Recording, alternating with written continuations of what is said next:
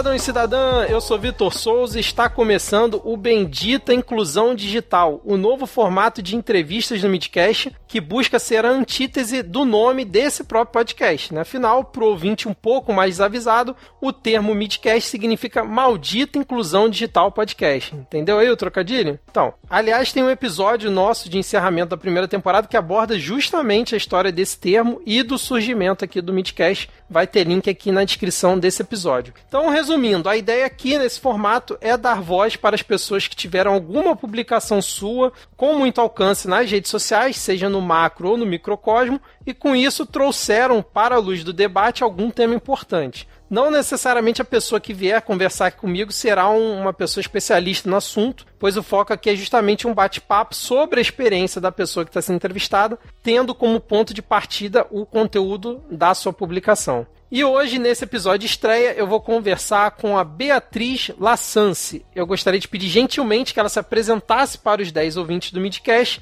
e explicasse o porquê dela estar aqui hoje para contar a sua experiência. Seja muito bem-vinda. Obrigada. É, olá, todo mundo. Meu nome é Beatriz. Eu tenho 25 anos, sou de Belém do Pará e eu sou acadêmica de medicina do 11 semestre, quase formada. E na última sexta-feira eu postei como uma forma de desabafo, confesso que nunca imaginei que fosse ter a repercussão que teve, um print no qual eu comentava que a capa do meu Twitter era uma foto que eu tinha batido no museu e que um cara que nem me seguia entrou em contato comigo para dizer que a frase estava escrita na língua errada. E eu respondi, falei que ok, mas está em francês porque o museu é na França. E o cara falou que o museu original não era o da França. Eu rebati dizendo que em momento algum disse que o museu original era o da França. E aí ele disse, ok. E eu postei mais como um desabafo, porque nós mulheres, praticamente 24/7, estamos sujeitas a isso, que nós podemos chamar de mansplaining, que seria justamente quando um homem parte do pressuposto de que a mulher não sabe algo ou algum assunto e tenta explicar para ela, na maioria das vezes, sem ser é, solicitado para que isso seja feito. Maravilha, Beatriz. Qual era a frase que estava escrita na capa do seu Twitter, do seu perfil? Le surrealisme c'est moi, que significa o, surrealismo sou eu. Maravilha. E aí o cidadão em questão falou que estava é, no lugar errado, é isso, né? Que o original era em catalão, não é isso? Exatamente. Ele chegou falando: Olá, Beatriz. E uma carinha feliz. E aí Salvador Dali era catalão e a frase deveria, ele escreveu lá, não sei nem pronunciar, porque enfim, eu não falo catalão. Entendi, entendi. Bom, antes de começar então a fazer as perguntas aqui para você, eu queria só apresentar os números desse tweet que a Beatriz explicou, que vai ter link na descrição do episódio, caso você queira conferir, que até o momento aqui do dia que a gente está gravando, está gravando no dia 1 de junho, e já tiveram mais de 26 mil curtidas nesse tweet e quase 2 mil retweets. Então, assim, para ter dimensão do alcance que teve. Então, é a minha primeira pergunta para você, Beatriz, é como que você se sentiu ao receber essa mensagem tão babaca e se deu vontade de você trancar o perfil é, lá no Twitter ou pelo menos é, evitar que pessoas te enviassem DM, né? Trancar o envio de mensagem direta para você. Então, é, eu não cheguei a pensar em trancar. Eu já tranquei meu Twitter algumas vezes anteriormente, mas eu não gosto disso, porque eu acho que o Twitter é uma forma de, de expressão, sabe? Eu tô no Twitter desde 2009, desde que eu era só mato. Então, é, eu não queria me podar a esse ponto, sabe? Eu confesso que a reação que eu tive foi: eu não acredito que ele tá fazendo isso. E, tipo, porque assim, o Salvador Dali é um dos meus pintores favoritos, eu gosto muito de arte. Então, eu sabia que ele era catalão e eu sabia também que estava em francês porque o museu ficava na França. Eu até, inclusive, fiz uma, uma enquete no meu Twitter perguntando se, gente, se uma frase. Se vão usar uma frase em um, algum lugar no museu, vocês acham que ela deveria estar no, na língua original e assim alcançar um número reduzido de pessoas, ou traduzida para a língua do local e assim ter um alcance muito maior? Mais de 90% respondeu que deveria ter estar tá na língua local, né? E eu particularmente acho que deveria estar nas duas línguas. Só que eu sei que o que estava ali era mais uma questão estética também. O museu era do Dali. única e exclusivamente para ele, tanto que se chama Dali Paris. E a foto que eu tirei fica de uma escada, assim, que tem um vidro, sabe? E eles só colocaram um, um adesivo, assim, escrito com a frase. Era pra ser bonito. Sim. E aí o, o cidadão veio querendo ensinar. Uma outra coisa que eu queria perguntar aqui é o seguinte: depois da repercussão da, da sua publicação, você por acaso recebeu outras mensagens tão imbecis quanto essa? Ou na sua DM, ou nos próprios comentários do seu tweet? Então, nas DMs não. Eu recebi nas DMs muitos é, é, pedidos para usarem a minha foto, inclusive como capa também. Eu achei isso uma coisa surpreendente. Mas eu recebi um reply em especial é, de uma menina falando assim: só eu que amei de fato essa correção. Achei muito didático, de extrema importância saber disso. Porque muitas pessoas, por exemplo, amam o Louvre só porque tem peças do Egito, sendo que as peças que estão lá deveriam estar no Egito. Aí eu fiquei olhando assim, tá? Eu pensei, será que eu respondo? Será que eu não respondo? Mas eu não me aguento, sabe? Inclusive, foi uma das coisas que muita gente falou assim: ah, por que você não só ignorou e tal? Eu não consigo.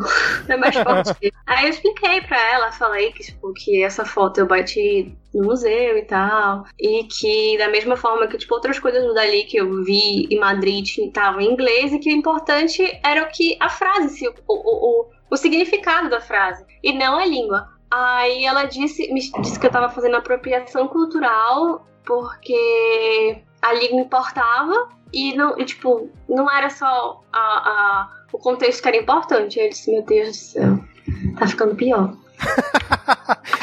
Aí eu tentei, expliquei, falei que o Dali, inclusive, tinha ficado muito tempo morando em Paris, que o museu foi por lá e tal, que ela tinha inclusive me chamado de ignorante, né? Eu disse, é, mas inclusive eu sou ignorante, né? Inclusive pelo raciocínio dela não se poderia, não se poderia traduzir nada. Aí ela tentou, tipo, justificar, falou umas outras coisas, e no final eu ignorei. Às vezes é, melhor, às vezes é a melhor saída, né?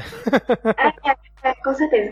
Um outro tweet foi um homem, como sempre. É, com, de todo respeito, ou não.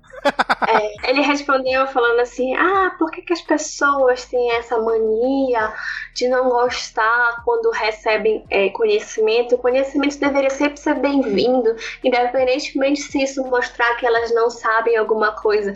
Aí eu disse: Eu não vou responder, eu não vou responder, mas eu respondi. Aí eu cheguei para ele e disse: Olha, deixa eu te falar uma coisa. Não foi com essas palavras exatamente, mas assim, eu falei para ele que não, que pelo contrário, eu era uma pessoa humilde ao ponto de saber saber que tem muitas coisas que eu quero e preciso aprender. E que não, eu não tinha ficado chateada por o cara ter me mostrado que eu não sabia, ou partindo do princípio de que eu não sabia, mas sim pela forma como ele falou e também a forma como ele continuou agindo. E aí, tipo, o cara pediu desculpa, esse, né, esse de agora. Uhum. Pediu desculpa se, se ele tinha parecido ser rude e tal. Eu disse, tudo bem, inclusive dá uma pesquisada aí sobre mansplaining. aí, aí ele disse que ia pesquisar. É, espero que sim. Ah, vamos marcar ele na publicação desse episódio aqui. Perguntar pra ele se ele deu uma pesquisada sobre mansplaining. É, agora uma outra coisa que eu queria perguntar para você, se por causa desse tweet, né, que tem aí como pano de fundo o mansplaining, se houve alguma troca de experiência com outras mulheres contando que também sofrem isso ou sofreram algo parecido por conta de Twitter, é, seja por DM ou amigas suas que viram essa situação, teve isso no pós-repercussão? Olha, sobre mansplaining, não. O que aconteceu que eu achei muito interessante foi uma médica que veio falar comigo, porque na minha bio do Twitter, no final eu falo que eu sou uma estudante de medicina que odeio estudantes de medicina. E aí ela veio falar comigo dizendo que ela veio me elogiar a minha bio e dizer que ela se identificava, porque ela só mudava, tipo, pra médica, que ela também odiava a classe. Mas por DM não aconteceu. Eu vi muitas, tipo, é, meninas dando RT e contando as situações delas, sabe? Uma outra situação que, tipo, já aconteceu com uma amiga minha antes disso, ela tava fazendo um. Sabe o Insta Cinéfilos no Instagram? Ele fez uma postagem sobre uma série que ela gosta muito, e aí, tipo, ela comentou, ah, a melhor série. E aí um cara aleatório que ela nunca viu na vida veio debater com ela, falar um monte de coisa. Aí a resposta dela é incrível. Ela só falou assim: Poxa, moço, mas o meu comentário não foi um convite pro debate. aí o cara até apagou o comentário dele. Vergonha foi maior, né, cara? Depois de uma porrada Sim. dessa. e aí eu queria também, uma outra coisa que eu queria saber de você é a partir de qual momento ou experiência você percebeu que existia mansplaining, que era comum ocorrer isso na sua vida? Teve algum, algum gatilho para isso ou foi uma, uma construção ao longo do tempo? Eu acho que como muitas das coisas que estão relacionadas à vivência da mulher, pelo menos falando de mim, e ao feminismo e tal, eu acho que foi uma construção, sabe? Mas eu lembro que há uns anos atrás começaram a usar alguns termos, a denominar isso propriamente dito, gaslighting, mansplaining. E aí foi, eu fui procurar sobre e eu disse, nossa, essas coisas acontecem comigo. E foi a partir daí. Então eu não sei te falar, tipo, propriamente dito, quando foi ou se teve algum fato comigo, mas eu lembro de ter, tipo, ido pesquisar sobre relacionado a outros casos que já tinham acontecido anteri anteriormente. Hum, entendi. Legal, bacana. E aí, por causa da repercussão, né, e da exposição desse seu tweet, você ficou com receio do que que isso poderia causar para você? Tipo, o pessoal te atacar por causa disso, ou até ter, você disse aí que estuda medicina ter alguma repercussão no seu grupo de pessoas que convive com você diariamente, algum professor, alguma coisa assim, no seu dia a dia mesmo, ter receio disso, dessa exposição causar algum dano? Olha, eu não pensei, porque dos meus colegas de turma e tal que tem Twitter, eles pensam bem parecido comigo, a minha bolha é muito bem construída e o resto da turma quase não usa muito o Twitter. Mas não sei se chegou algum print pra eles. Vou até investigar depois. Mas não, eu não pensei. Até porque, tipo, isso talvez vá, vá, vá soar muito ruim. Mas eu não achei que eu estava errada. Porque eu não, não fiz com o intuito de, de é, expor o cara. Tanto que a primeira vez que eu tinha postado, eu apaguei, tipo, dois segundos depois. Porque eu vi que eu tinha esquecido de cortar o nome dele. Isso foi uma das coisas que eu quis fazer, porque eu, eu não sou muito fã do linchamento virtual, sabe? Uhum. E eu fiquei uhum. receosa de que fossem atacar o cara ou alguma coisa assim, ou falar alguma besteira pra ele. Porque não era o meu intuito ao expor, era mesmo fazer uma, uma um desabafo como mulher que tá sempre vivendo isso, sabe? É, porque é uma coisa que eu fico curioso quando eu vejo esses tweets que geralmente tem uma grande repercussão, né? É como é que a pessoa se sentiu lá do outro lado, né? Ao ver que o alcance foi gigante, que, tipo, tem pessoas comentando de tudo quanto é tipo. Pessoa apoiando, pessoa elogiando, pessoa criticando. E aí eu fico pensando como é que a pessoa é, tá do outro lado se sentindo, né? Interessante essa, essa sua experiência, né? Inclusive, um amigo meu, um amigão mesmo meu, conhece esse cara e ele, quando eu, eu postei, né, ele, tipo, comentou, meu amigo, falando, nossa, não acredito que isso aconteceu, não sei o que e tal. E eu disse, é, inclusive tu segues ele. Aí ele veio me perguntar quem era, e aí ele disse que ele ia conversar com esse cara porque ele é o cara era alguém que ele se importava, que ele gostava e que como e eu também era uma pessoa que ele gostava e ele se importava e que eu me senti é, é, chateada, não é chateada a palavra, mas assim foi uma coisa que me incomodou e, e por mais que ele, talvez, eu até falei pra ele, disse que não precisava, que, tipo, talvez o cara não tivesse feito por mal e tal. Talvez tivesse sido involuntário, eu não sei. Não tava na cabeça dele para saber, né? Hum. Mas eu falei pra ele que, tipo, que não precisava, que já tinha passado e tal. E ele disse não, que ele ia falar e que, tipo, as pessoas que ele gostava, ele queria sempre estar, tipo, ajudando as pessoas a melhorar. E eu achei isso muito legal da parte dele de chegar e, falar para ele, mostrar que o que ele tinha feito era errado, sabe? Acho que talvez essas coisas, essas pequenas coisinhas já acabam ajudando, mesmo que, tipo, a passos de formiga, a tornar a sociedade um pouco melhor. Excelente, excelente. E, e mesmo para aqueles homens que ficam é, tirando sarro do mansplaining, de outros termos é, que tem a relação principalmente com machismo, você tem alguma coisa a dizer para essas pessoas específicas que, que, tipo assim, como lidar com essa galera que, mesmo sabendo do assunto que se trata, fica fazendo chacota e pouco se importa? Larga a mão dessa galera ou, ou vale a pena tentar? O que, que você acha? Eu acho que até certo ponto vale a pena. A gente tem que ver se a pessoa tá aberta ao diálogo, se ela quer realmente melhorar, sabe? Porque senão a gente vai gastar uma energia desnecessária, vai ficar cansativo, vai ficar é, é, desgastante. Mas acho que sempre que possível a gente pode tentar dar uma ajudada, sabe? Isso era inclusive uma das coisas que eu tava conversando hoje com umas amigas sobre as postagens em stories e tal, sobre o movimento Black, é, Black Lives Matters. Eu tava falando que, gente, claro, a gente não pode é, resumir a luta a só uma postagem no story, mas que se com isso uma pessoa já, se, já, já for atingida, já vale de alguma coisa. Então, tipo, eu particular, isso inclusive é uma das coisas que eu faço muito. Eu sempre tento postar alguma coisa sobre feminismo e tal nos meus stories do Instagram, porque por mais que a maioria das pessoas só arraste pro lado e nem se dê o trabalho de ler, vai ter alguém que vai parar para ler, vai dar uma refletida, sabe? Então, tipo, por mais que seja uma pessoazinha, já vai quebrar um pouco a transmissão desses comportamentos, sabe? Acho que é importante até certo ponto. Até se a pessoa estiver disponível ao debate, disponível ao diálogo, a querer melhorar, acho que vale muito a pena sim. E, e você tem esperança que as próximas gerações vão entender melhor essas questões de relacionamento entre homem e mulher, essa relação de poder que existe dentro da sociedade, que situações como essa de, de mansplaining sejam cada vez menos frequentes? Olha, eu espero que sim, porque eu pretendo ter filhos. Se eu tiver filhas mulheres, eu espero que elas encontrem uma sociedade um tanto quanto melhor do que a que a gente tem. Mas, assim, sendo um pouco mais realista, eu acho que isso talvez não seja para os meus filhos e para os meus netos. Mas eu acho que a gente está dando uma melhorada, ainda tem muito para melhorar. A gente já conseguiu algumas coisas assim mais em relação à equidade. Mas eu acho que também tudo depende de como nós vamos criar essas crianças. Se a gente chegar desde o início criando homens que não sejam machistas, ensinando como tipo, a gente deve, é, é, educando, acho que a gente pode conseguir talvez mais cedo. Excelente, excelente. É, você acha que a quarentena está ajudando a evitar esse tipo de, de situação? Ou como está todo mundo conectado na internet, meio que migrou o mansplain e outros tipos de situações pro, pro virtual? Eu acho que migrou, as pessoas, ainda mais não só por isso, mas porque também as pessoas estão com muito tempo livre, olha.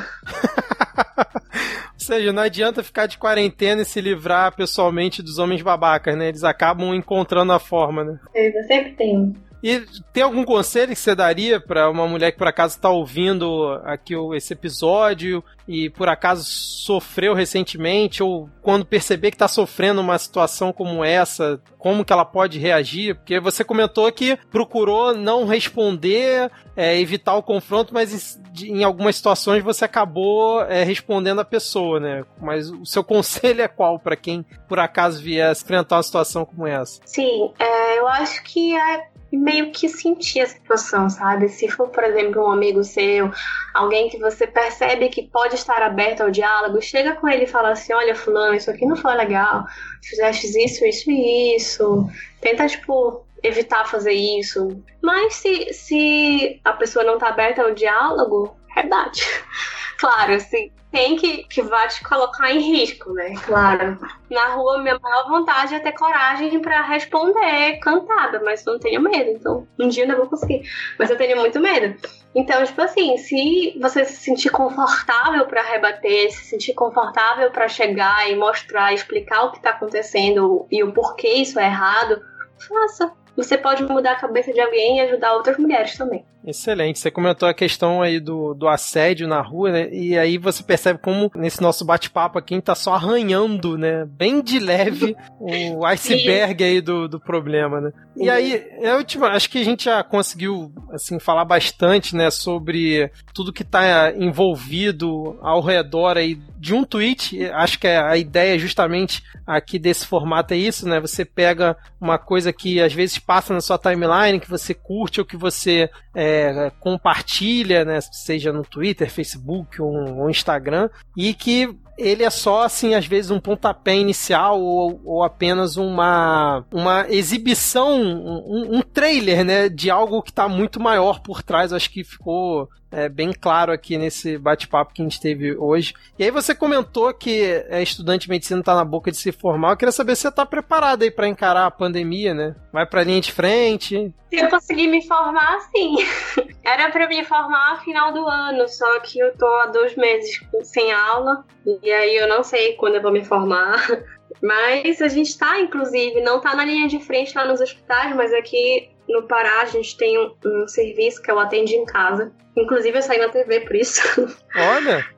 é, é, é, um site, uma plataforma que o paciente entra, responde umas perguntas e aí ele vai ser classificado em vermelho ou amarelo e entra em contato com nós, estudantes de medicina do, do último ano do internato dos dois últimos, na verdade. E aí a gente pode dar as orientações de acordo com os sintomas que ele está apresentando, se ele deve fazer só isolamento domiciliar, se ele deve procurar o atendimento médico.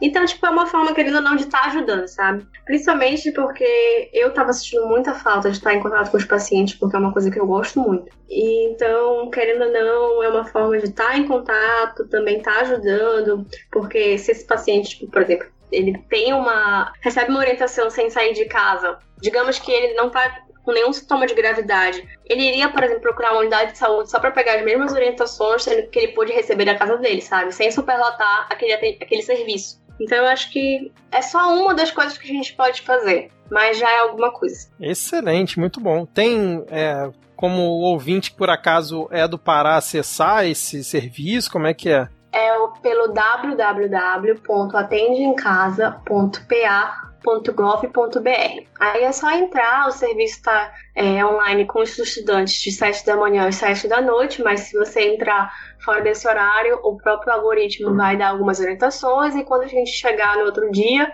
nós chamamos esse paciente para conversar e tal. Excelente, muito bom. Boa iniciativa, vou botar o link também na descrição aqui do episódio, caso alguém queira só clicar e já ir direto para a plataforma. Beatriz, é, a gente está chegando aqui no final dessa nossa entrevista, achei muito bom, muito.